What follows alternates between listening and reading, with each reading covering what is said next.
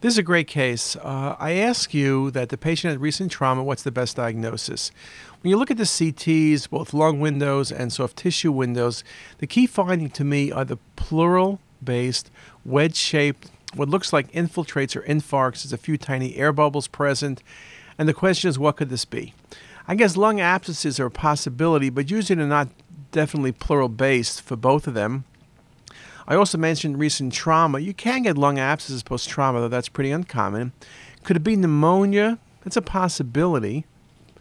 Septic emboli, I'm going to skip that for a moment. BACs, bronchoalveolar cell carcinomas.